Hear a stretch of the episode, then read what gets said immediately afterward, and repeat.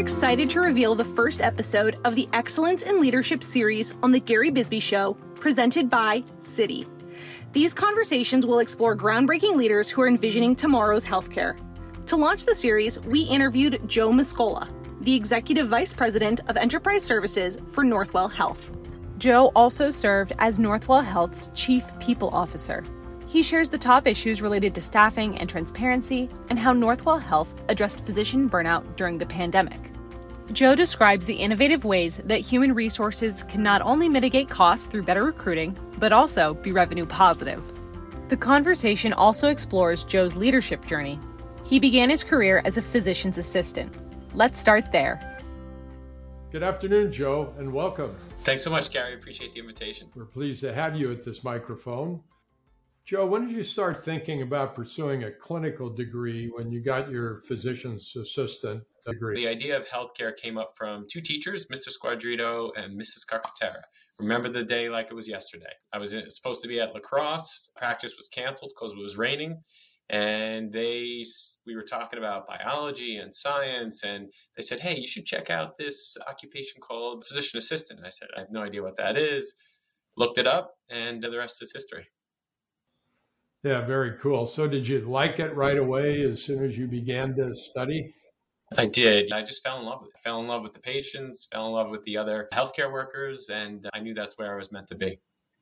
When did you start thinking about the MBA and pursuing more of an administrative leadership track?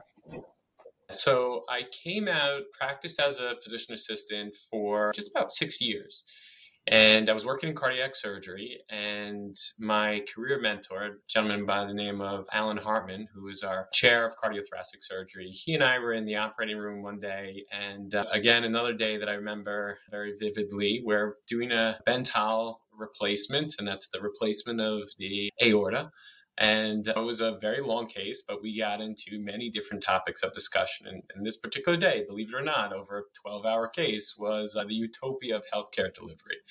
And we started talking about what the problems with healthcare is. How do we make an impact in people's lives? So he challenged me to go back to school and do something about it. But then to Northwell, became the chief of staff to Michael Dowling, the CEO, Mark Solazzo, the chief operating officer that must have been a, just a fabulous experience. But what were your takeaways from that? These chief of staff roles, you just learn so much in such a consolidated period of time. I often will say I learned more in two years than I did in the 10 years prior to that.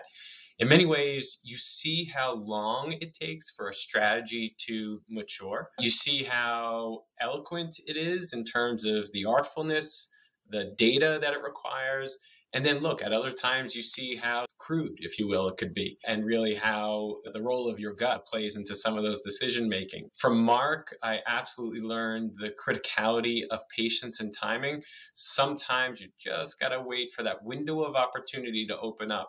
And so now to, the, today, in my style, the way that sort of translates is I always have things that I'm working on the back burner that I maybe a little bit the organization may not be ready for i'm not ready for maybe my peers and colleagues aren't ready for it yet. But when i see that opportunity through patience i'll push it through the window. With michael it was very much certainly peter drucker's teaching that a culture eats strategy for breakfast. Michael dowling our ceo is a cult of personality in a great way. You are drawn to him.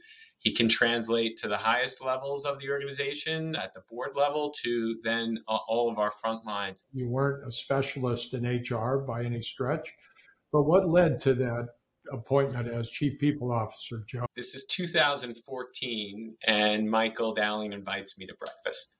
So we're having breakfast, good casual conversation. Michael says to me, Joe, what are you struggling with? And I said, Michael, I just can't seem to get human resources to think differently. And he starts to laugh to the point where I feel a little uncomfortable. And he goes, Well, let me tell you why we're at breakfast. I'm thinking about you to take over human resources. And then I realized the joke was on me. It, it was one of those things. Um, when I can transition my career, it was always about making a bigger impact, a positive impact in a broader, as broad a way as possible. And the more I thought about the chief people officer role, the more I felt that it really continued to lead me down that road. Because as I often would say to our team members in HR, we are never more than an arm's length from the patient. And don't allow yourself to believe that you are more than that because the work that we do has such a criticality and impact to the health to the health providers and those who are on the sort of proverbial front line. Joe, how many people were employed by Northwell when you took over as a CPO versus now? Yeah, so that's 2014. So we were about 50,000 team members. We were about eight and a half billion. Today, we're 81,000 team members, and uh, next year's budget will be about 16 and a half billion. So we basically, at least from a revenue vantage point, doubled in size. It it really was one of those opportunities, especially when I think back 2015. I believe it was the April edition of the Harvard Business Review. The cover article on Harvard Business Review was HR should be blown up. And so the notion was that I think many organizations were looking for something very different from the function. And in actuality, I think that's that's what what what Michael was looking for too. He wanted a more operationally, strategically integrated function in the organization. Has your clinical degree been particularly useful as chief people officer, Joe? Uh, yeah, un- unequivocally. So, as a physician assistant, we're we're there to serve. Sometimes we're serving the, our team members who are the nurses and the social workers, etc., dietary, registered dietitian, excuse me. And at times we're serving the physicians, and this gives the credibility to get inside the door. What you do once you're inside, it's completely up to you. But I feel like even when I think back to certain union negotiations I've been a part of, when I think back to strategy development, I had a certain credibility having been there on the front lines, working the 24 hour shifts back when we allowed people to do that, working in the operating rooms, and really understanding what that care delivery team needs to look like. Mm-hmm. In your years before COVID as CPO, what would you say were the top one or two challenges, Joe? Yeah, prior to COVID, I had the privilege of being the chief HR officer during some uh, times where many would be right to say, where was HR? Where was the function? And you think back to whether that was the Me Too movement, pay equity. These are things that I'm proud to say that we were working on in advance of these otherwise watershed moments across industry, that we still had not gotten this notion of fairness and equity and inclusion. That said, it was a good, an additional wake up call for us that we needed to do more and really uh, allowing others others in and then being transparent with our data. And again, another one of the things I think I was very thankful for was really developing a robust reliance and data strategy, workforce intelligence strategy as day one opportunity. And it wound up paying off as the years progressed. And even if you look up through till COVID and Black Lives Matter, et cetera, I think, you know, being able to be transparent, acknowledging the problem that you do or don't have, and where you're looking to continue to push forward.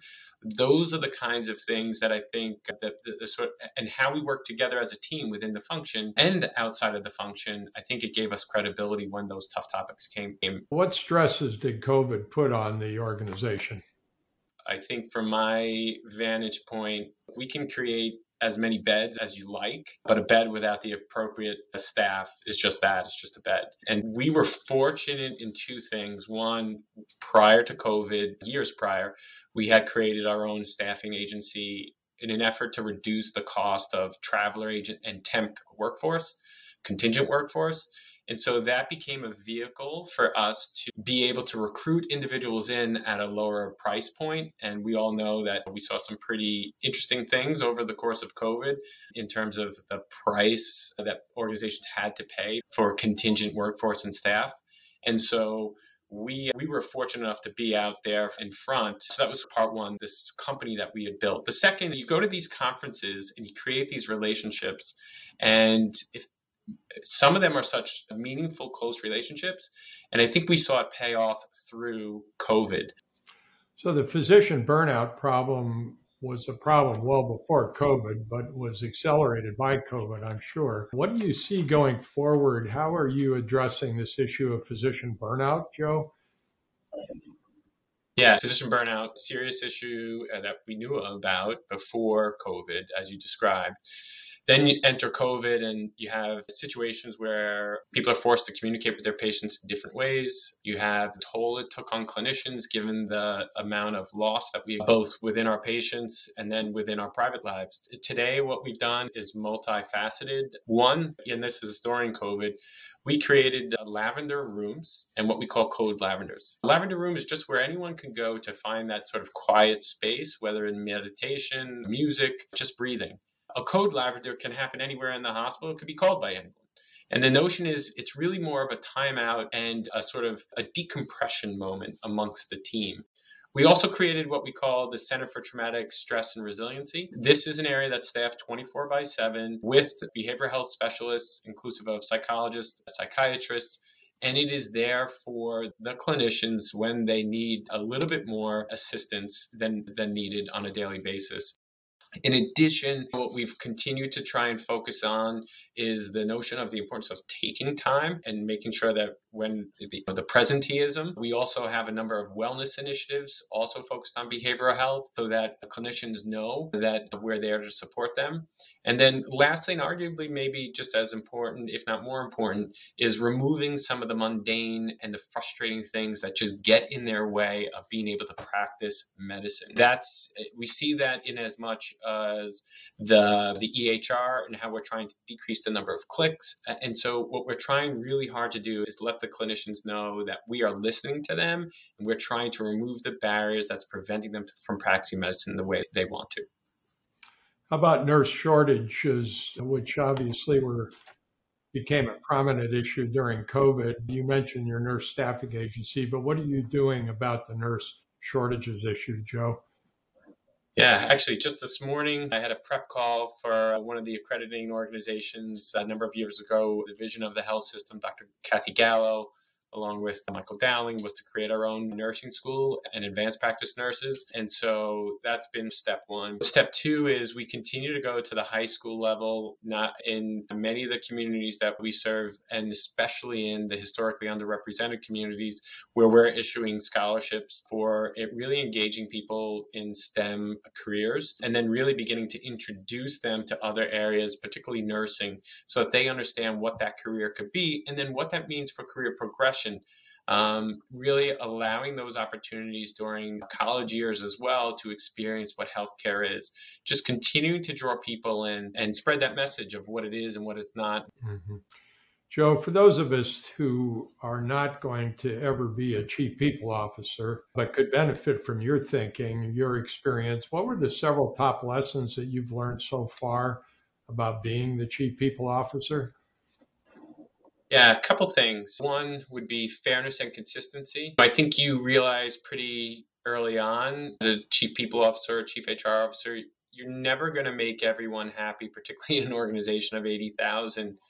But if your direction, your strategy, your adjudication at times is fair and consistent, you can absolutely walk that line and you can elevate the culture and the engagement and experience of the organization. Northwell today is a Fortune rated and has been for the last three years Fortune rated best place to work. We're number one on Diversity Inc. for healthcare. And so we have many sort of accolades that have told us that we're headed in the right direction. We don't declare victory on any of those things.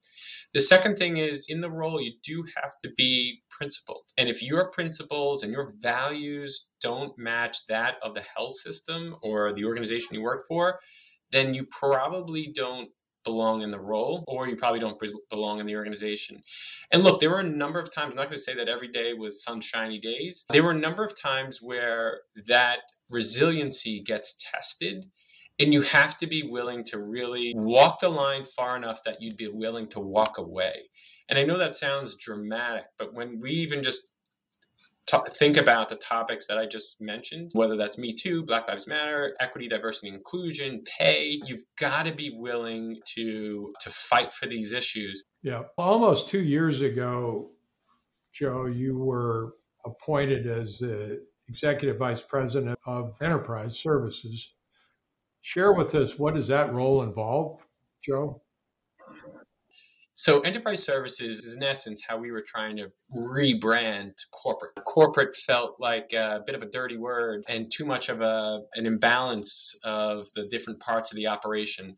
And enterprise services was as much to one, acknowledge our customers are the organization and our job is to serve their needs. And today it translates as human resources, as real estate, facilities, property management, man- managing the capital dollars of which we spend about 1.3 billion a year, change management, projects, project management, and then, of course, FlexStaff, as I mentioned before, Northwell Direct, which is our North Direct to employer strategy, and uh, parts of the organization like that. So it very much is the shared services of the organization, but really trying to somewhat subtly and not so subtly change the culture of this side of the organization. So I know from our past discussions, you always felt that HR in a way got a bad name because it was always viewed only as an expense to the organization. And you've taken some steps to actually produce some revenue producers coming out of your experience as HR. Can you share that with us, Joe? So the notion was okay, if you're not going to agree with how much we can save the organization from a cost mitigation standpoint and the value of an engagement and all these other things that all and performance and leadership development, all the other stuff that us HR people get all excited about, then we're going to create some revenue. And FlexStaff was one of those, was a step in that direction. Today it has a for profit arm and a not for profit arm. The not for profit arm over the last five years years has cumulatively saved the organization upwards of $168 million of expense. The second thing we did was we created, as you heard me mention, this Northwell Direct, a direct to employer strategy. We set out to a company, a for profit company that hangs off of the parent of our not for profit that does just that. They meet the employer where they are. It removes the sort of confusing nature uh, that that is health systems and it acts to increase their engagement and improve the well-being of their team members while decreasing expense. And we're in year three. We're gonna this will break even this year from the initial investments, and uh, we're on our way. Well done, Joe. This has been a super interview, as expected.